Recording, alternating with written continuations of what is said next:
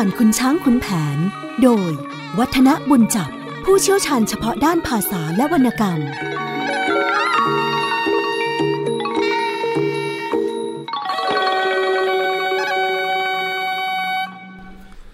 สวัสดีครับท่านผู้ฟังครับ ช่วงเวลาของเรื่องเล่าขานผ่านขุนช้างขุนแผน ก็กลับมาพบกับท่านผู้ฟังเช่นเคย ผมวัฒนบุญจับก็มารับหน้าที่เล่าขานเรื่องราวที่น่าสนใจ ผ่านวรรณกรรมสำคัญของชาติเรื่องนี้ จะได้เห็นได้ว่า วรรณกรรมที่หลายๆคนพูดว่าน่าจะเอาไปเผาทิ้ง เพราะว่ามีเนื้อหาที่ไม่เหมาะแก่การเป็นตัวแบบอย่างที่ดีที่งามแก่คนอ่าน จริงๆแล้วมีอะไรซ่อนอยู่เยอะมากนะครับ เราได้คุยกันมาถึงตอนที่พลายแก้วมาขอหนังพิมพ์จนกระทั่งตอนนี้ก็ ลูกเรือนหอเสร็จแล้ว แห่ขันหมากกันไปนะครับ ซึ่งคงจะต้องบอกว่า หลังจากที่มีการปลูกเรือนหอเสร็จนะครับ ขันหมากที่ตัวของนางทองประสี ซึ่งเป็นแม่ของพ่อพลายแก้วนั้นก็จัดเอาไปไม่น้อยหน้าทีเดียวนะฮะเพราะว่ากระบวนแห่ขันหมากของนางทองประสีนั้น ก็เอาลงเรือกันยา ซึ่งในคำบรรยายที่อยู่ในร้อยกรองนั้น บอกว่าตรงท้ายเรือเนี่ยมีวงโมโหรีใหญ่นะโมโหรีนี่ก็คือมีปีพาดกับเครื่องสายมาผสมกันนะคือถ้าปีพาดนี่ก็หมายความว่ามีเฉพาะเครื่องตี แล้วก็มีเครื่องเป่าคือปี ถ้าเป็นเครื่องสายนะครับก็ไม่มีพวกระนาดไม่มีคล้องใหญ่นะครับไม่มีคล้องวงเล็ก มีเฉพาะพวกเครื่องเป่า แล้วก็เครื่องเสียงที่ทำเกิดทำนองแบบเบาๆ แต่ถ้าหากว่าเอาปีพาดมารวมกับเครื่องสายเมื่อไหร่ก็จะเป็นโมโหรี เนื้อความบอกว่าท้ายเรือกันยาที่เป็นขบวนแหกขันหมากที่นางทองกสียกไปเนี่ยมีวงโมโหรีใหญ่นะ มีสาวๆรูปสวยๆ เป็นคนเชิญขันหมาก แล้วพอเรือขันหมากไปถึงท่าน้ำ ที่บ้านของแม่สีประจันซึ่งเป็นแม่ของแม่พิมพ์พี่ลาไหลก็จอด แล้วก็เชิญขันหมากขึ้น ซึ่งตอนนี้ก็บอกว่ามีคนในบ้านเนี่ยมาคอยกางกั้น อย่างที่เรียกว่ามีการกั้นประตูเงินประตูทอง ตามที่ทุกวันนี้ก็ยังคงถือปฏิบัติกันอยู่นะหลังจากพิธีรับขันหมากเสร็จแล้วนะในเรื่องคุณช้างคุณแผน ก็ปรากฏว่าคุณแผนนั้นได้จัดการเลี้ยงเพื่อนในตอนเย็น และเพื่อนที่เลี้ยงนั้นก็ดูเหมือนจะมีชายหนุ่มๆรุ่นเดียวกันทั้งนั้นนะครับ ซึ่งหนึ่งในนั้นก็ได้ให้ขุนช้างมาร่วมงานด้วย แล้วการเลี้ยงแน่นอนครับ สุรายาวเมาเป็นเรื่องปกติ เลี้ยงกันจนเมานะครับในทำนองเรียกว่าเลี้ยงลาความโสด ซึ่งเดี๋ยวนี้ก็ดูเหมือนกับว่ายังมีคนทำกันอยู่พอสมควรทีเดียว แล้วก็มีหลายๆคนเขาถือกันมาทีเดียวเกี่ยวกับเรื่องของการเลี้ยงอำลาความโสดเนี่ยว่าขอให้ระมัดระวัง เพราะว่าหลาย ๆ ครั้งลาแล้วลาเลย เนื่องจากว่าพอเมาแล้วก็ไม่ได้สติ จะกลับบ้านก็เกิดอุบัติเหตุบ้างอะไรบ้างขึ้นมานะครับ บางคนถึงได้แบบถือกันว่าวันก่อนแต่งงานเนี่ยนะอยากจะให้เจ้าบ่าวเจ้าสาวเนี่ยรักษาเนื้อรักษาตัว ถึงขนาดที่บางคนบอกว่าให้รักษาศีล ก่อนที่จะแต่งงาน เพื่อที่จะให้ชีวิตที่จะเริ่มขึ้นใหม่เนี่ยได้มีความวัฒนาถาวร แล้วก็มีความสุขกันจริงในวันแต่งนะครับ แต่ว่าในแง่ของการที่มีวัฒนธรรมประเพณีไทยในการแต่งงานลักษณะนี้เนี่ยก็ถือว่าเป็นเรื่องเฉพาะตัว แม้กระทั่งในการที่ขุนแผนต้องเอาเพื่อนมากินเหล้ามาเลี้ยงกัน อันนี้ก็อาจจะเป็นธรรมเนียมเฉพาะที่เกิดขึ้นในส่วนของขุนช้างขุนแผนนี่ก็ได้นะครับ คราวนี้ถ้าเรามามองในแง่ของพิธีแต่งงานของคนไทยในสมัยของที่เกิดขึ้นในขุนช้างขุนแผนที่พ่อปลายแก้วทำขึ้นมาแล้วมาเทียบกับทุกวันนี้เนี่ยท่านผู้ฟังจะสังเกตได้ว่ามีข้อที่แตกต่างกันมากอยู่พอสมควรเหมือนกัน ซึ่งที่แตกต่างกันชัดๆ แล้วก็ถือว่าเป็นประการสำคัญก็คือ เรื่องของพระ คือในข้อที่ว่า พระเนี่ยท่านจะมาเกี่ยวข้องกับการแต่งงานหรือไม่ในปัจจุบันนี้จะเห็นได้ว่า พระสงฆ์ท่านไม่เข้ามาเกี่ยวข้องในการแต่งงานแต่อย่างใดเลยหมายความว่าก็นิมนต์ท่านมาถวายพระทหาร จะใช้วิธีการที่ให้ท่านฉันที่นั่นแล้ว ให้พรเสร็จกลับวัด หรือบางทีอาจจะใช้วิธีการผูกเป็นตัวไปเลยก็มี อันนี้แล้วแต่แต่ละบ้านแต่ละบ้าน นี่คือปัจจุบันนะครับ แต่ว่าถ้าดูจากเรื่องขุนช้างขุนแผนตอนที่พลายแก้วไปขอนางพิมพ์แล้วจะเห็นได้ว่า พระสงฆ์เนี่ยเข้ามาเกี่ยวข้องในการแต่งงานในครั้งนั้นอยู่ไม่น้อยทีเดียว โดยเฉพาะในฐานะที่เป็นตัวการ แล้วก็เป็นตัวการที่ออกจะสำคัญอยู่ไม่ใช่น้อยด้วยเหมือนกัน เพราะว่าท่านนี่แหละครับคือคนที่จะรดน้ำคู่บ่าวสาว คนอื่นไม่ได้รดนะครับ มีเฉพาะพระนะครับ ทางนี้เห็นจะเป็นเพราะว่าพระแต่ก่อนกับพระปัจจุบันนี้ ท่านถือเรื่องของอาบัตสังฆาทิเศษในข้อสันจริตจสิกขาบทแตกต่างกันนะพระพระในสมัยคุณแผนเนี่ยท่านไม่เห็นว่าการที่เข้ามาร่วมในการแต่งงาน รวมทั้งเป็นผู้ซัดน้ำแก่คู่บ่าวสาวนั้น เป็นการผิดอาบัตในข้อนี้ เพราะว่าท่านไม่ถือว่าเป็นการที่ว่าชักสื่อให้ผู้หญิงผู้ชายเข้ามาเป็นผัวเป็นเมียกัน อันนี้ต้องเข้าใจข้อนี้นะครับ คือท่านเข้ามาเฉพาะตอนที่เขาได้ตกลงกันเรียบร้อยแล้ว ดังนั้นพระในยุคนั้นนะครับที่พระพลายแก้วไปขอเนี่ยท่านไม่ได้มองว่านี่คือเป็นภาระที่ท่านผิดศีล ในแง่ของการที่ไปทำให้หนุ่มสาวเข้ามารักกัน เขารักกันแล้วเขาคิดจะแต่งงานกันแล้วเขาถึงได้มีการจัดงานขึ้นมาดังนั้นการซัดน้ำท่านมองว่า ไม่ได้เป็นการที่ทำให้ผิด ในแง่ของการเป็นสมณะพึงกระทำคือในแง่ของการที่ท่านไม่ได้มาชักสื่อ ท่านมาเพียงรดน้ำคู่บ่าวสาว เพื่อความเป็นสิริมงคลของเขานะครับก็ถือว่าไม่ได้ผิดอะไร แต่พระสมัยนี้ สังเกตนะครับท่านไม่เกี่ยวข้องกับการสมรสเลย ดูเหมือนจะเป็นเพราะว่าการที่เข้ามาเกี่ยวข้องนั้นอาจจะเป็นที่สงสัยได้ว่า ท่านล่วงอาบัตสังฆาทิเศษ ข้อที่เรียกว่า สัญจริตะสิกขาบท หรืออย่างน้อยก็ไม่ใช่กิจของสงฆ์แล้วก็ไม่พึงไปเกี่ยวข้องด้วยนะครับ อันนี้โยงใหญ่ไปถึงการที่พระได้มีการให้ศีลการให้ข้อคิด จุดนี้เป็นจุดที่น่าสำคัญเหมือนกัน เพราะว่าเราจะเห็นได้ว่าบางครั้งนะครับมีพระบางรูปพอเวลามาในงานแต่งงานกันเนี่ยคือถ้าเป็นการนำเอาหลักธรรมในพระพุทธศาสนาเกี่ยวกับเรื่องของการครองเรือนให้มีความสุขเนี่ยนำเอาพุทธวจนะ เอาหลักธรรมะมาพูดมาสอนโดยตรงเนี่ยก็ไม่ค่อยมีปัญหาอะไร เพราะว่าธรรมะที่มาจากพุทธโอวาทนั้นเป็นจริงและยากที่จะปฏิเสธ แต่ที่มีปัญหาคือพระบางรูปเนี่ยมีการเสริม คืออาจจะตั้งใจว่าให้บรรดาคารวาสได้เข้าใจเรื่องต่างๆ ได้ง่ายขึ้น แทนที่จะฟังภาษาพระ ซึ่งอาจจะฟังยากสักนิดหนึ่งแล้วไม่ใช่อธิบายในการแปลศัพท์ข้ามจากภาษาพระมาเป็นภาษาคนธรรมดา มีการยกตัวอย่าง ที่มีปัญหาคือตรงยกตัวอย่าง แล้วก็มีการสรุปเนี่ยบางรูปบางกรณีเนี่ย จากการที่ท่านไม่รู้ความเป็นไปทางโลก ท่านไม่รู้เรื่องของจริต ท่านไม่รู้เรื่องของความเป็นมนุษย์เนี่ยไม่ใช่เป็นตรรกกะแบบคณิตศาสตร์ที่หนึ่งบวกหนึ่งเป็นสองทำให้พอเวลาการสรุปบางอย่างที่ท่านพยายามจะให้ฟังง่ายๆ และเข้าใจกันเนี่ยคนฟังรู้สึกเลยว่า ท่านเทศเฉยๆ โดยการที่ไม่ได้ยกตัวอย่าง แล้วก็มาอธิบายที่ปัจจุบันจะดีกว่า เพราะว่าบางครั้งสิ่งที่พูดนั้น มันไม่ได้เป็นจริงในการใช้ชีวิตสมรสเท่าไหร่หรอกนะครับ อันนี้เป็นการให้ข้อคิดนะสำหรับผู้ที่จะเป็นผู้ที่ให้ข้อคิดเห็น จากสิ่งที่ตัวเองไม่มีประสบการณ์ อันนี้เป็นเรื่องที่ค่อนข้างจะสำคัญทีเดียวในการใช้ชีวิตครู่ในการที่จะให้คำแนะนำเขานะครับ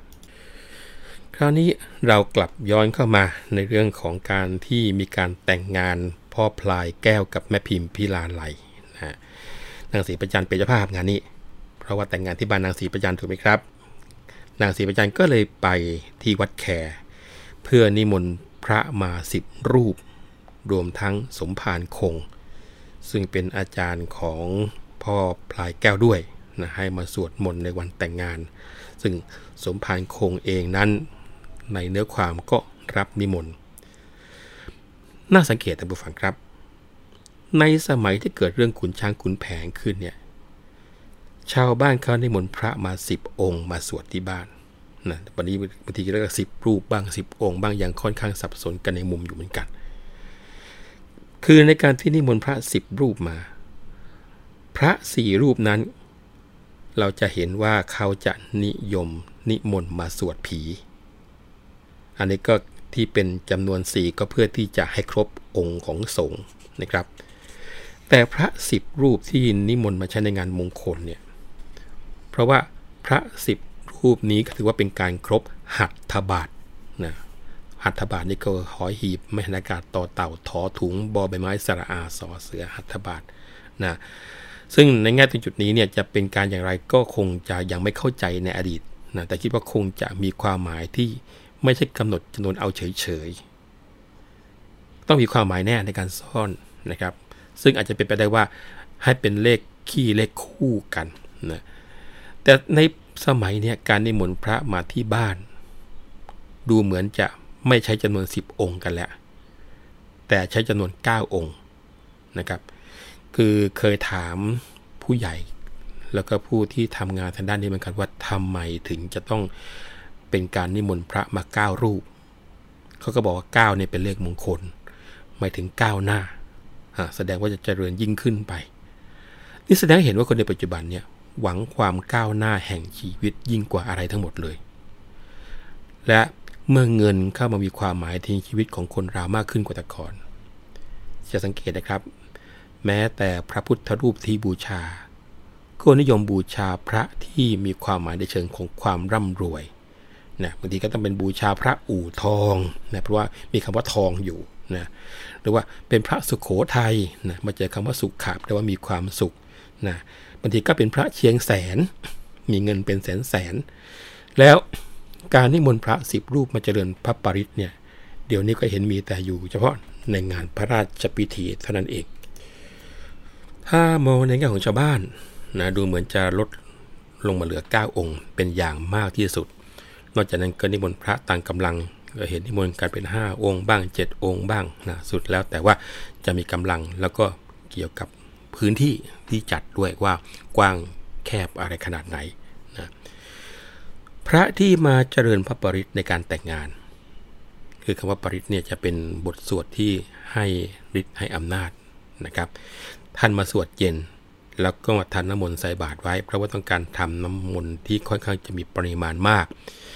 แล้วก็ในระหว่างที่พระสวดเนี่ยทั้งเจ้าบ่าวเจ้าสาวก็จะต้องมานั่งฟังสวดแต่ก็นั่งห่างกันนะคนละมุมห้อง อยู่ด้านหน้าอาสนะสงฆ์ทางฝ่ายเจ้าบ่าวนั้นก็จะมีเพื่อนเจ้าบ่าวมานั่งอยู่ด้วยกันหลายคน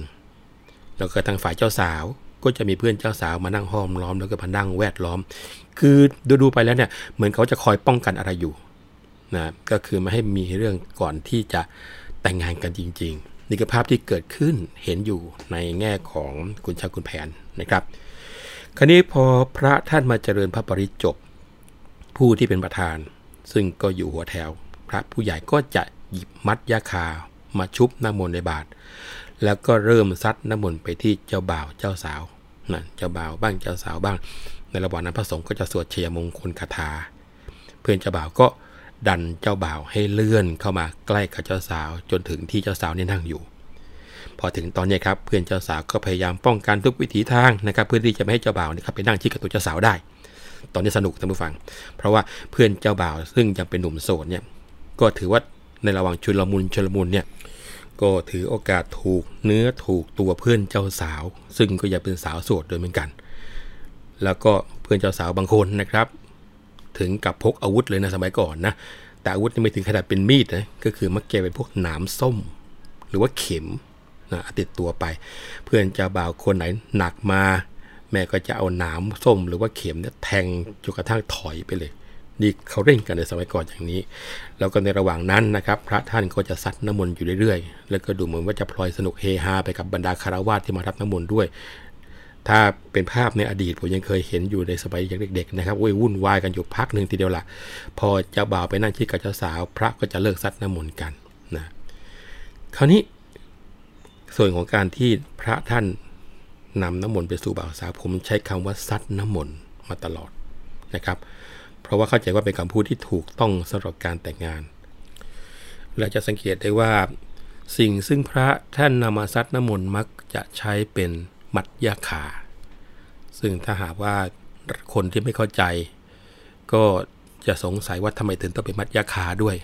เอาไม้อื่นๆมาได้ไหมนะครับ ก็คงจะต้องบอกว่าพอจะมีได้เหมือนกัน ที่จะมาแทนยาขาก็มักจะเป็นพวกใบมะยม เพราะว่าใบมะยมนั้นก็ ใช้คำว่ายมขึ้นมาได้เป็นเหมือนกับคำว่า นิยมหมายความว่ารับน้ำไปแล้วก็จะได้รับความนิยมชมชอบจากบุคคลทั่วไป แต่ว่ายาคาที่นำมาซัดน้ำส่วนใหญ่เนี่ยมันมีตำนานเกี่ยวเนื่องท่านผู้ฟังครับ คือโยงใหญ่ไปกับเรื่องของน้ำอมฤตวันนี้คงไม่ขอคุยถึงน้ำอมฤตกันแล้วกันว่า มีที่มาที่ไปอย่างไรนะเพราะมันจะยืดยาวเกินไป รู้แต่เพียงว่า น้ำอมฤตนั้นถือว่าเป็นน้ำที่ถ้าใครได้เสพได้ดื่มเข้าไปแล้วเนี่ยจะทำให้มีชีวิตเป็นอมตะ มีอายุยืนนะถึงขนาดไม่ตายกันเลยทีเดียวละนะก็ได้จากการกวนกระเสียนสมุทรนะคราวนี้น้ำอมฤตเนี่ยเขาเคยเก็บเอาไว้ที่พระจันทร์จนกระทั่งมีเหตุว่าพญาครุฑต้องการที่จะนำน้ำอมฤตเนี่ย มาถ่ายอิสรภาพให้แม่ตัวเอง ให้พ้นจากการเป็นทาสของกลุ่มบรรดานาคทั้งหลาย เรียกกันว่าในการที่จะขึ้นไปอาน้ำอมฤตนี่พญาครุฑเองก็ถูกบรรดาเทวดาสกัดกั้นกันมหาศาลทีเดียวนะจนกระทั่งร้อนถึงบรราราย มารบกับพญาครุฑเพื่อที่จะกันไม่ให้ไปเอาน้ำอมฤตซึ่งรบกันอยู่หลายวันครับ ตัวพระนารายไม่สามารถเอาชนะครุฑได้ สุดท้ายก็เลยมาสอบถามกันว่าการที่จะเอาน้ำอมฤตไปเนี่ยทำไปเพื่ออะไรนะครับพอรู้ว่าเป็นการแสดงกตัญญูในการที่จะนำเอาน้ำอมฤตไปถ่ายอิสรภาพให้แม่ ก็เป็นอันว่ายอมให้ แต่มีข้อแม้ว่ายอมให้แค่ไปถ่ายอิสรภาพแต่ต้องนำมาคืน ซึ่งพญาครุฑบอกว่าการอนำมาคืนนั้น คงทำให้ไม่ได้ หากว่าเทวดาต้องการจะเอาคืนก็ตามลงไปเอากันเองนะครับ ซึ่งก็เป็นอันว่าตัวของพญาครุฑก็ได้นำน้ำอมฤตเนี่ยมาถ่ายอิสรภาพ เมื่อมาถึงพื้นโลก ก็นำน้ำอมฤตให้บรรดาพญานาคดู ว่าได้นำน้ำอมฤตมาแล้ว แล้วก็มีบรรดาเทวดานั้น มาเหมือนกับเป็นพยานว่าน้ำอมฤตนี่เป็นของแท้ของจริงโอ้ยบรรดาพญานาคนั้นดีใจมากทีเดียวนะครับ พอกำลังดีใจ พญาคุดก็บอกว่าตกลงตนถ่ายอิสรภาพ และแม่มีอิสรภาพแล้วนะ พอพญานาคให้คำมั่นสัญญาประกาศว่านับแต่เวลานี้ไป แม่ของพญาครุฑเป็นอิสรภาพไม่ต้องเป็นทาสของฝั่งพญานาคแล้วพญาครุฑก็วางโถใส่น้ำอมฤตเนี่ยบนก่อหญ้ากอหนึ่งบรรดังพญานาคดีใจ จะเข้ามาดื่มกินน้ำอมฤตเหล่านั้น ปรากฏว่าเทวดาที่ตามมารีบดึงน้ำอมฤตทั้งโถกลับขึ้นไปบนสวรรค์ทันทีทีเดียว แต่ว่าจากการที่มีความเร่งร้อนในการดึงน้ำอมฤตกลับไปนี่แหละทำให้มีน้ำอมฤตบางส่วนเนี่ยหกลงไปบนกอหญ้านั้นนะครับบรรดังพญานาคตกใจ แต่ว่าเมื่อยังมีเห็นน้ำอมฤตบางส่วนนั้น ตกอยู่บนหญ้า ก็เลียหญ้าที่ชุ่มน้ำเหล่านั้นขึ้นมา แต่ปรากฏว่าเจ้าหญ้าที่ว่านั้นด้านข้างนั้นมีคมอยู่ทำให้พอเวลาพญานาคและงูเมื่อกินน้ำอมฤตนั้นถูกคมของหญ้านั้น บาดที่ลิ้นทำให้งูและพญานาคนั้นมีลิ้นเป็นสองแฉก แล้วหญ้าที่ว่านั้น ก็เป็นญาติที่ตายยากมาก เพราะว่าได้รับน้ำอมฤตไปแล้ว ซึ่งยานั้นเขาบอกว่าทุกวันนี้เรียกกันว่ายาคา และการที่ยาคาได้ดื่มน้ำอมน้ำอมฤตเอาไว้กับตัวเอง และยังทำให้เป็นญาติที่ฆ่าตายยากมากๆนี่แหละ ก็มีความเชื่อว่า เมื่อมีการทำน้ำพระพุทธมนต์หรือน้ำศักดิ์สิทธิ์อะไรก็ตาม หากพระพรมด้วยยาคา ก็จะได้ความอมฤตของยะคา แทรกเข้ามาในน้ำอันศักดิ์สิทธิ์เหล่านั้นไปด้วยโดยปริยายอ้าวคราวนี้ก็กลับมาในเรื่องเกี่ยวกับการซัดน้ำมนต์นะครับ คือการซัดน้ำมนต์เนี่ยถึงแม้ว่าจะดูแล้วเหมือนกับจะจบการที่ทั้งเจ้าบ่าวเจ้าสาว หรือว่าเพื่อนเจ้าบ่าวเจ้าสาวได้สนุกสนานจากการรันน้ำมนต์ไปแล้ว นอกจากได้รับความศักดิ์สิทธิ์ของน้ำก็ถือว่ายังไม่เสร็จพิธีนะครับในสมัยก่อนเนี่ยรุ่งเช้า พระที่สวดมนต์เย็นนั้นก็จะกลับมาที่บ้าน ก็จะเป็นหน้าที่ของเจ้าบ่าวเจ้าสาวจะต้องตักบาตรจากขันเดียวกัน ถือทัพพีเดียวกัน ซึ่งตอนนี้เขามีเคล็ดอีกนะครับคิดว่าหลายๆคนคงจะรู้ว่าถ้าเจ้าบ่าวจับทัพพีวางมือเอาไว้เหนือมือเจ้าสาว ถ้าใครทำอย่างนี้สามีก็จะเป็นใหญ่ในบ้าน จะบังคับบัญชาอย่างไรพูดใจอย่างไรภรรยาก็จะเชื่อจะฟัง แต่ในมุมกลับกัน ถ้าเจ้าสาวไปจับทัพพีวางมืออยู่เหนือมือเจ้าบ่าว ก็พยากรณ์ว่าต่อไปภรรยาก็จะเป็นผู้ที่มีอำนาจเด็ดขาดในบ้าน เจ้าบ่าวเนี่ยก็จะเป็นคนกลัวเมียเป็นเจ้าของบ่าวจริง ๆนะครับเรียกกันว่าไม่เป็นตัวของตัวเองอีกต่อไปนะหลังจากนั้นพิธีก็ยังไม่เสร็จนะครับ เพราะว่าเจ้าบ่าวเจ้าสาวยังไม่ได้ร่วมหอลงโรงกันเจ้าบ่าวจะต้องไปนอนเฝ้าหออยู่คนเดียวเป็นเวลานานกี่คืนก็สุดแล้วแต่เลิกยานจะกำหนดให้ บางทีก็ไปนอนหอคนเดียวอยู่ 3 คืนบางทีก็ 5 คืน 7 คืน สุดแล้วแต่ว่าเลิกดีเมื่อไหร่พอได้เลิกดี แม่ยายก็จะพาเจ้าสาวมาส่งตัวให้ที่ห้องนอน แล้วก็ออกปากฝากฝังเจ้าสาวกับเจ้าบ่าวแล้วก็จะกลับไป ซึ่งตอนนี้นะครับเจ้าบ่าวและเจ้าสาวก็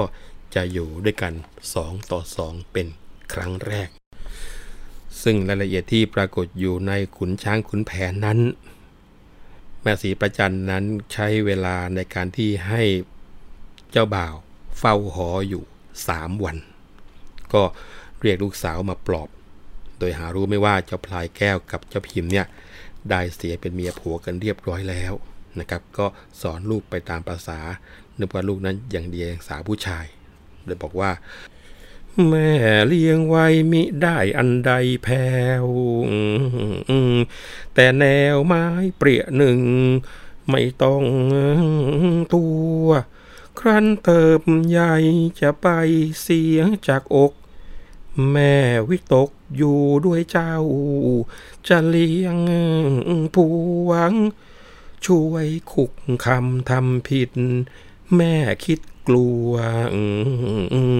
อย่าทำชั่วชั้นเชิง ให้ชายช่างเนื้อเย็นจะเป็นซึ่งแม่เรือนทำให้เหมือนแม่สอนมาแต่หลัง เข้านอกออกใน ให้ระวัง ลุกนั่งนอบนบ แก่สางมี อย่าหึงหวงจ้วงจับประจานจน อย่าก่อเกินก่อนผัวไม่พอที่ แม่เลี้ยงมา หวังว่าจะให้ดี จงเป็นสีสวัสดิสุขทุกเวลา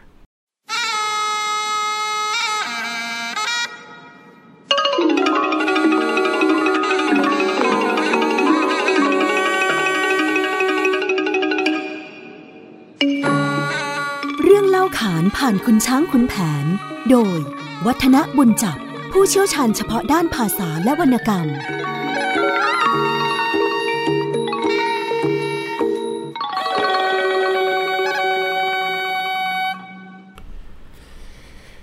เอาละครับ เมื่อมาพูดถึงเรื่องการสั่งสอนลูกสาว ที่ท่านผู้ฟังได้รับฟังจากการที่ แม่ของนางพิมพ์พิลาลาที่สั่งสอนมา คนก็ต้องบอกว่า ในแง่ของขุนช้างขุนแผน แรกเริ่มเดิมทีวรรณกรรมเรื่องนี้ไม่ได้เขียนรวบรวมขึ้นมาเป็นเล่มเดินตั้งแต่ต้นจนจบนะครับ ต่างคนต่างก็แต่งขึ้นมาเพื่อที่จะใช้เอาไว้ขับเสพาทำมาหากินกัน แล้วการที่แต่งนั้นก็มักจะแต่งให้มีเนื้อหา ที่ตรงกับจริตของผู้เล่า แล้วก็ตรงกับความต้องการของผู้ฟัง ดังนั้นสำนวนแต่ละสำนวนจึงมีมากในแต่ละตอนแต่ละตอน ไม่ใช่ว่าหนึ่งตอนมีหนึ่งสำนวน เพียงแต่ว่าฉบับหอพระสมุดนั้น คณะบรรณาธิการนั้นท่านคัดมาหนึ่งสำนวนที่ท่านคิดว่าดี แล้วก็มีการปรับด้วยนะครับ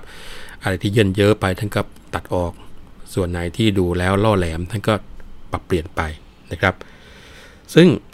สำนวนของการสอนลูกสาวที่อยู่ในขุนช้างขุนแผนนั้นก็เหมือนกัน คือมีอยู่หลายสำนวน ที่ได้คัดนำมาให้อ่านให้ฟังกันในเสภาขุนช้างขุนแผนฉบับหอพระสมุดนั้น จะเห็นได้ว่าค่อนข้างจะรวบรัด และสำคัญคือค่อนข้างที่จะเรียบร้อยนะซึ่งลักษณะของการที่ รวบรัดเรียบร้อยเนี่ยพอเวลาเอามาขับทำมาหากินเนี่ยคงจะไม่ค่อยสนุกเท่าไหร่ เพราะว่ามันขาดอัตรสที่เป็นหัวใจของการที่ได้เข้าไปใช้ชีวิตคู่อยู่ด้วยกัน คงจะต้องบอกว่าสำนวนอื่นๆที่ลูกสาวถูกแม่สอน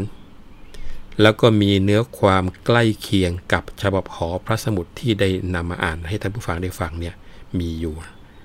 อยากอยากจะขอยกมันลงเอาไว้นิดหนึ่งก็แล้วกัน อย่างน้อยก็เพื่อที่จะว่าเก็บเอาไว้ในพื้นที่ตรงนี้ด้วยกันนะมีคำสั่งสอนลูกสาวสำนวนหนึ่งนะขึ้นต้นก็สอนวิธีให้เอาใจผัวเช่นเดียวกับสำนวนอื่นๆ ทุกๆแห่งนะครับ ก็คือขึ้นบอกอย่างนี้เลยว่า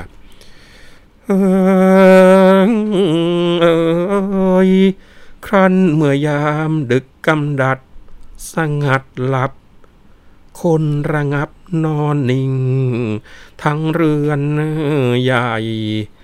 ท่านยายปลอบลูกน้อย กลอยใจ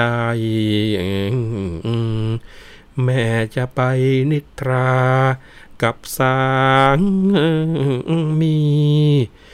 งามปลื้ม แม่อย่าลืมคำสอนสั่ง อุตสาฟังจำไว้ ให้ทวนที อันการปรนนิบัติของสตรีทำให้ดีแล้วชาย ไม่นายใจ สู้ทอมตัวปรนนิบัติ คอยจัดแจง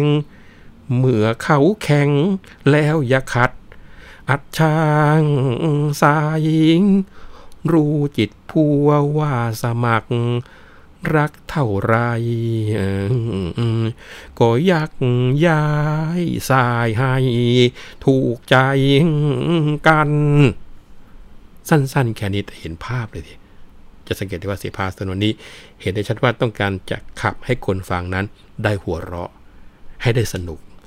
ก็เลยพูดเป็นลักษณะคล้ายๆสองแง่สองงาม นะทำให้เกิดความเข้าใจเกินไปกว่าที่ได้ยินจากคำที่ปรากฏอยู่ในเสียภานะครับ ให้สู้ถ่อมตัวปรนนิบัติคอยจัดแจง เมื่อเขาแข็งก็อย่าขัดอัจฉาใสรู้จิตผัวว่าสมัครรักเท่าไหร่ก็ยักย้ายสายให้ถูกใจกันนะคราวนี้ยังมีบางสำนวนนะครับ สอนให้ทำกับข้าว ให้เป็นแม่บ้านแม่เรือนเราก็จะเห็นได้ว่ากับข้าวที่สอนกันที่อยู่ในสนวนเสภาเหมือนกับแต่งเป็นกลอนเนี่ยเป็นกับข้าวอย่างเดียวกันกับที่อยู่ในสำนวนชาบขอพระสมุทรนะมีต้มตีนหมู มีไข่มีไก่สด มีปลาต้มยำนะคือในหอพระสมุทรก็ยังมีพวกตับเหล็กสันในแล้วก็ไข่ดันผสมเข้าไปด้วย แต่ว่าสำนวนที่จะนำเอามาขายไปท่านผู้ฟังฟังเนี่ย บอกถึงวิธีการทำกับข้าวที่เรียกกันว่าละเอียดมากนะละเอียดจนถึงขั้นที่ว่าถ้าหากถอนสูตรออกมาเนี่ยทำกับข้าวกินได้เลยนะเนื้อความว่ายังไง บอกว่าเฮ้ยอันหนึ่งต้มตีนหมู ดูให้แน่ ถ้าเปื่อยแท้แล้วจึงขัวถั่วทองใส่มาขามเปียกรสชาติ มักขาดไป ต้องสอดใส่น้ำส้มจึงกลมละมุนหนึ่งไข่ไก่อั้งไฟ แต่ห่างๆ พอเป็นยางมาตูมต่อย ออกคนคุณ เอาไม้คนให้ข้าว ราวกับวุ้นเอาน้ำปลาญี่ปุ่นเหยาะหน่อย ซอยหอมอลง หนึ่งปลาไหลย่างไฟพอน้ำหยด ขดใส่หม้อลงทั้งตัวกับถั่วลิสง ข้าวสารขาวซาวใส่ให้บรรจง ทุบตะไคร้ใส่ลงแล้วเคี่ยวไป ไฟให้แรง น้ำแกงขาวจนข้าวข้น จนเม็ดถั่วเปื่อยปนเนื้อปลาไหล แล้วเด็ดเอาใบมะกรูดรูดลงไป ตักใส่ไว้ในชามฝรั่งบาง เอาไม้คนปลาให้เข้ากับข้าวทั่ว หักหัวเก็บเสียให้สิ้นก้าง พริกกะปิเผาให้เกรียมกระเทียมรางตำให้อย่างยาบดรสจึงดี น้ำปลาใสใส่ทั่ว พอกลัวพริก กระเทียมสุกใส่อีกจนได้ที่ ต้นหอมหั่น สันใส่ใบผักชี มะนาวสีเขียวสดรสดีจริงสังเกตไหมครับ นี่อยู่ในกลอนเสภานะครับ บอกเอาไว้ละเอียดจนเรียกว่าเป็นตำรากับข้าวได้เลย ถ้าท่านผู้ฟังฟังอาหารอย่างสุดท้าย ที่ว่าใส่ปลาไหลเนี่ยนะครับ ก็จะกลายเป็นข้าวต้มนะครับ ไม่ใช่ต้มยำ นะเป็นข้าวต้มข้นๆ ซึ่งข้าวกับเนื้อปลาไหลปนกัน แล้วก็มีเนื้อถั่วลิสงผสมอยู่ด้วย ละลายน้ำพริกเผา ใส่น้ำปลา บีบมะนาว แล้วก็โรยด้วยต้นหอมผักชีหั่นถ้ากินไปแล้วก็คงจะออกสับสนอยู่นะครับ เพราะว่าไม่แน่ใจว่าเป็นข้าวต้ม หรือว่าเป็นต้มยำกันแน่ แต่ถ้านึกเสียว่าเป็นข้าวต้มยำเออ ก็คงจะไม่เลวเหมือนกันนะครับ คราวนี้นอกจากจะบอกตำราทางกับข้าวแล้วนะครับ เสภาบางสำนวนก็ยังได้บอกถึงสรรพคุณของกับข้าวด้วยนะก็คงจะต้องบอกว่าแต่ละสำนวนแต่ละสำนวนมีของดีในตัวเองนะอย่างเช่นที่มีการบอกว่าเออยอุตสาจำทำให้ผัวกินลองล้วนแต่ของมีกำลังทั้งสามสิ่ง ทำให้กินเนืองเนืองเปลืองขึ้นจริง ทุกสิ่งของแท้เป็นแน่นอนทำให้กินทุกวัน มันสำเนียก แม่อ่อนเปียกก็จะแข็งเป็นไม้ทอน พอตกค่ำขึ้นทาย ไม่หลับนอนออพายเรือคอนเหาะเหาะจนเคาะระคังนะสั้นๆ แต่ว่าเป็นภาพทีเดียว แต่ว่าถ้าถามว่าเขาทำอะไรให้กิน ไอ้เจ้าที่ว่า 3 อย่างเนี่ยนะครับ ก็คงจะต้องไปหาอ่านขอทิ้งเป็นในยะซ่อนๆไว้หน่อยก็แล้วกัน ท่านผู้ฟังจะสังเกตว่าเสียภาเรื่องของการสาวลูกสาวที่นำเอามาอ่านเอามาขับให้ท่านผู้ฟังได้ฟังเนี่ย อันนี้ก็ถ้าเป็นสำนวนที่ออกแบบสองแง่สองงามหน่อย เดาได้ว่าน่าจะเป็นสำนวนของครูแจ้งนะครับไม่ใช่ครูแจ้งคลายสีทองนะ เป็นครูแจ้งซึ่งเป็นครูเสภาที่มีชื่อเสียงมากในสมัยของรัชกาลที่ 2 ที่ 3 คราวนี้ก็วกเข้าเรื่องขุนช้างขุนแผนอีกทีหนึ่งนะครับ หลังจากที่เรียกกันว่าส่งตัวเข้าหอเรียบร้อยแล้ว ก็ได้เวลาที่บ่าวสาวจะได้อยู่กันจริง ๆ แล้วเออเออครานั้นจึงชมเจ้าพลายแก้ว ท่านผู้ใหญ่ไปแล้ว ยิ่งพองสาย ระยิมยิ้มด้วยเจ้าพิมพิลาลายเข้านั่งแนบแอบไกล แล้วกล่าววอนร้อยช่างนั่งนิ่งเสียใหญ่ลาวขอเชิญเจ้ารวมมุงเสมอมอน ร้อนหรือจะกระพือ ให้พิมพ์นอนพี่อยู่ก่อนคอยเจ้า ถึงสามวัน ว่าพลางทางกระทดเข้านั่งชิด กอดสะกิดประทับ แล้วรับควัน นั่งใหญ่ไปนอนเสียด้วยกันสะดุ้งวันชักกะจี กระเดียมใจ นางพิมพ์ยิ้มเยือนแล้วเบือนผัน ให้อย่าเล่นเช่นนั้นทนไม่ได้ สกิดสเกาเซาสีเฝ้าจี้ชัย ไปนอนเถิดชั้นซ้ายยังไม่นอน เจ้าพลายแก้ว ลุกไปเข้าในมุง้ง ยุงเจ้าเอ๋ยจุดเทียนมานี่ก่อน นางพิมพ์ยิ้มยืนขึ้นถอนกรอน ร้อนนักจักไปนั่งเล่นเย็นเย็น เสียงกรุก เจ้าพลายลุกฉวยชายผ้า ฟ้าผ่าเถิดเจ้าแก้วนี่ทำเข็น ไม่เอาที่กูจี้ช่างมาเป็น ใช่จะเร้นหนีไปไม่ยินยอม มาจับมือหรือรบอยู่เร่าๆหิวเหมือนอยากข้าวเจียวหรือหม่อม ร้อนเหลือเหงื่อตกกระปกกระปอม แป้งหอมน้ำอบจะลูบตัวเออเออเจ้าเอามาทากันเล่น พอเย็นเย็นใจมั่ง จะยังชัวเปิดนมกลมปลัง ดังดอกบัว แต่มัวมัวยังอลาง กระจ่างต่างจะหยิบแป้ง หรือมาแย่งผ้าห่มไว้ นี่อะไรจะรุงแล้วรึงค้าง เมื่อหัวค่ำทำซึมไม่ลืมตาสะบัดหน้าวิ่งแร ไปแต่ตัว เปิดโถน้ำอบตลบกลิ่น รินมาให้มากจะฝากผัว เจ้าพลายย่องแอบหลังบังเงาตัว โอ้ย รินรั่วเสียแล้วพิมพ์ ยิ้มละไมมิใช่การวานอย่ามาจู้จี้ หกแล้วก็ยังมีจรินใหม่ อย่ามากวนฉันหน่อย ถอยออกไป ลูบไหลตัวแล้วจะกลับมา เอามานี่เถิดพี่จะท้าให้ ท้าด้วยกันเถิดเป็นไรฟังพี่ว่า ว่าพลางทางละลาย เอาแป้งทา ผินหน้ามาจะผัดให้เป็นนวล จับพัดมากระพือให้แป้งแห้ง ดูดังแตงร่มใบเป็นนวลสงวน กอดเคล้าเย้าหยอกเฝ้ายียวน เอาแป้งประอกอวนตะลึงใจ ดวงเวทนาเหลือง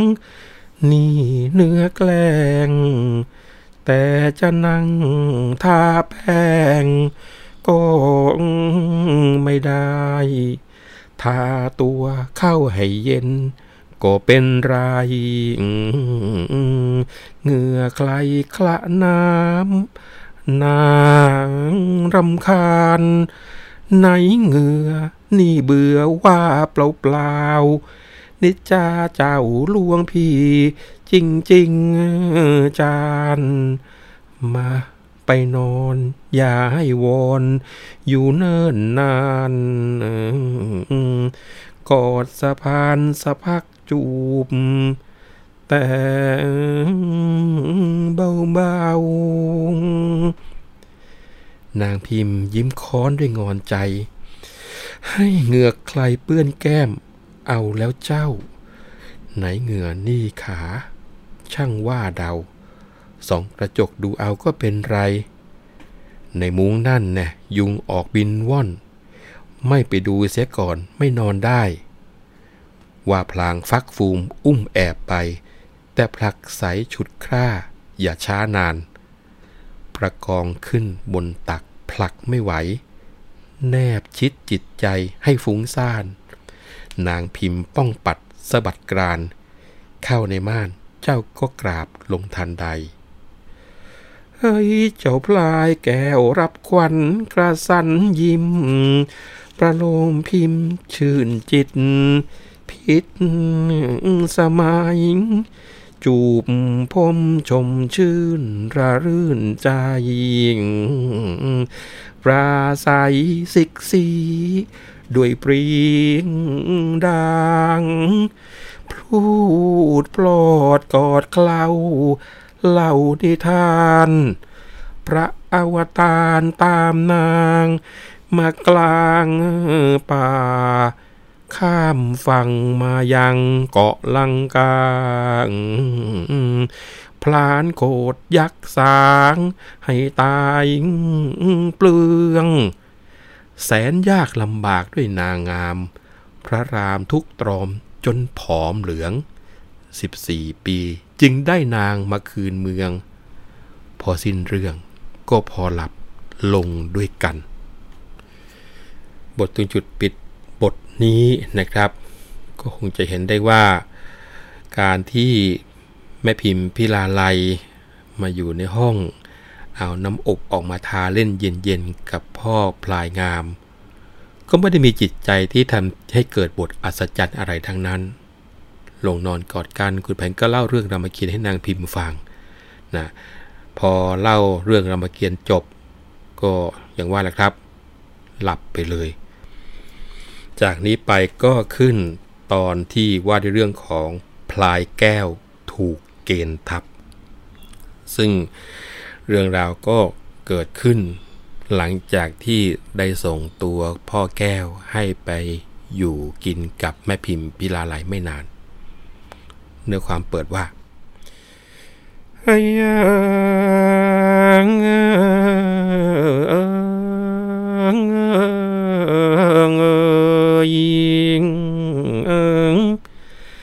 จะกล่าวถึงพระเจ้าเชียงอิน ครองบุรินเชียงใหม่ไอสวรรค์หมู่อมาตราชกวี มีครบครัน ข้างฝ่ายในกำนันโกนองเนือง บริบูรณ์พูนสมบัติ ไม่ขัดสน ประชาชนระบือ เลืองเลืองเมืองน้อยนบนอบ ไม่ขุนเครื่องถวายเครื่องสุวรรณบรรณาการ วันหนึ่งเสด็จออกคุณนางแน่น พร้อมเท้าแสนเพียลาวเหล่าทหารหมอบมันราบกราบเต็มหน้าพระลานกเกษมสารด้วยมุกขมาดตะยางพอสองลาวนำข่าวหนังสือบอก ว่าเชียงทองกลับกรอก นอกนา ไปขึ้นบุรีสีอายุทยา ไม่เกรงเดชา บางรมีนำเครื่องบรรณาการไปเวียงใต้กรุงไทยส่งเสริม เพิ่มสักสิง ดูกำเริบเอิบใจ ใช่พอดีจะนำไทยมาตี บุรีเราเนื้อความก็บอกชัดเจนนะครับ ตอนนี้มาพูดถึงพระเจ้าเชียงอินนะซึ่งครองพระนครเชียงใหม่ที่ว่ากันว่ารุ่งเรืองดังเมืองสวรรค์ มีหมู่อมาตราชกวี สนมกรมนางมากมายครบครันทุกอย่างบริบูรณ์พูนสุข ข้าวปลาธัญญาหารเพียบพร้อม เมืองใหญ่เมืองน้อยก็เรียกว่ามาหมอบราบกันอยู่มากมาย คราวนี้มันเกิดเรื่องตรงที่เปิดตอนไปนี่แหละว่าวันหนึ่งพระเจ้าเจงอินก็เสด็จออกอย่างท้องพระโรง บรรดาขุนนาง พร้อมด้วยแสนเพียเหล่าทหารหมอบกราบกันเต็มท้องพระลาน พระเจ้าเจงอินทรงเกษมสำราญ ก็กำลังเพลิดเพลินอยู่นั้น มีลาวสองคนนำข่าวมาถึง ก็มีพระราชองค์การถามไปว่ามีข่าวอะไรกันมานะผู้สื่อข่าวทั้งสองคนก็ทูลว่า ขอเดชะพระอาญาไม่พ้นกล้าวบัดนี้พระยาเชียงทอง ซึ่งเป็นเจ้านครเชียงทองเนี่ยเป็นกบฏทรยศต่อพระนครเชียงใหม่ โดยที่มีได้เกรงเดชะพระบรมี ในระหว่างนี้ทำมันตีสองหน้านะเพราะว่าเอาบรรณาการไปเมืองใต้ ถวายเจ้าพระนครศรีอยุธยา ผูกพันธไมตรีกับไทย แล้วก็ดูเหมือนกับว่าจะนำไทยเนี่ยมาตีที่บ้านเมืองเราก็คือพระนครเชียงใหม่ด้วย คราวนี้พอพระเจ้าเชียงอินได้ฟังดังนั้นก็ขัดแค้นขุนเคือง ว่ากันว่าอาการประหนึ่งถูกไฟเผาเลยทีเดียว กระทืบพระบาทตวาดร้อมบอกว่าแม่ไอ้เจ้าเชียงทองจองหองนัก ถือตัวทำเป็นนกสองหัว จะเข้ากับลาวด้วย จะเข้ากับไทยด้วยแม่มันจะเอาอยัางไงน่าจะออกมาให้ชัดเจน แล้วก็บอกว่าเฮ้ยทหาร เกณฑ์กระบวนรบให้ครบหมื่นหนึ่งเอาแต่ทหารที่มีฝีมือนะ พร้อมด้วยสัตราวุธปืนไฟเอาให้ครบ ทุกอย่างเตรียมพร้อมให้เสร็จใน 7 วัน แล้วก็ให้แม่ทัพที่ชื่อว่าปราบเมืองแมนนำทัพไป ให้แสนกำกองเป็นประหลัดทัพ ให้มีไพรพลเป็นทัพห้าพันแล้วก็ให้ฟ้าลั่นเนี่ยเป็นทัพหลวง สันบาดาลนั่นก็ให้เป็นประหลัดทัพ พร้อมด้วยผลห้าพันแล้วก็จัดนายรองพร้อมทั้งปีกซ้ายปีกขวาให้พร้อม ยกกระบัดเกียร์กายกองซุ่มกองแล่น พวกนี้อย่าให้ขาด สั่งเสร็จแล้วพระเจ้าเชียงทองก็เสด็จเข้าไปที่พระราชวังข้างใน ฝ่ายท้าพระยาผู้เป็นใหญ่ พอรับองค์การแล้วก็ออกมากะเกณฑ์ไพร่พลกันเป็นโกลาหลไม่ได้ผัวก็ไปเกาะเอาตัวลูกมา บางทีก็ตีค่าจ้างให้ไปทับบางก็จัดข้าวของมากองเอาไว้ รวมทั้งปืนไฟช้างม้าวัวควายสารพัดมากมาย จะสังเกตได้ว่าการจัดทัพสมัยก่อนนี่ก็คือ มีอาวุธอะไรก็ติดตัวไปนะครับ ไม่ได้เบิกจาก ส่วนที่เป็นของหลวงไม่ได้แต่งตัวเหมือนกันนะครับคราวนี้พอถึงกำหนดวันพิชัยเลิกก็ให้เคลื่อนกระบวนทัพยกไปทั้งผลช้างผลม้าผลรบ เดินโห่ร้องก้องกึกเสียงสนั่นป่าเลยทีเดียว พอถึงค่ำก็หยุดพักผ่อนในป่าหุงหาอาหารกินกัน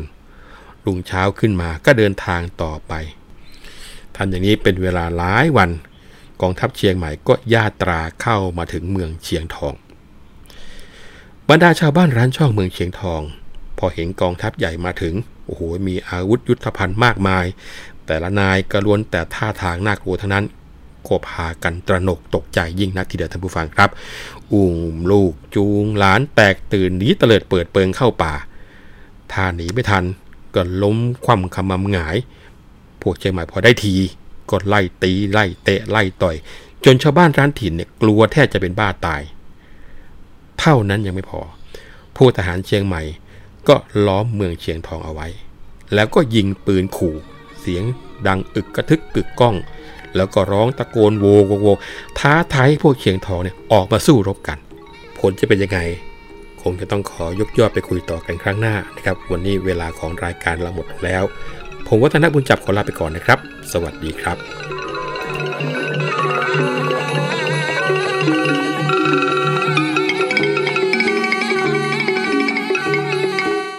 าขานผ่านคุณช้างคุณแผน โดย วัฒนบุญจับ ผู้เชี่ยวชาญเฉพาะด้านภาษาและวรรณกรรม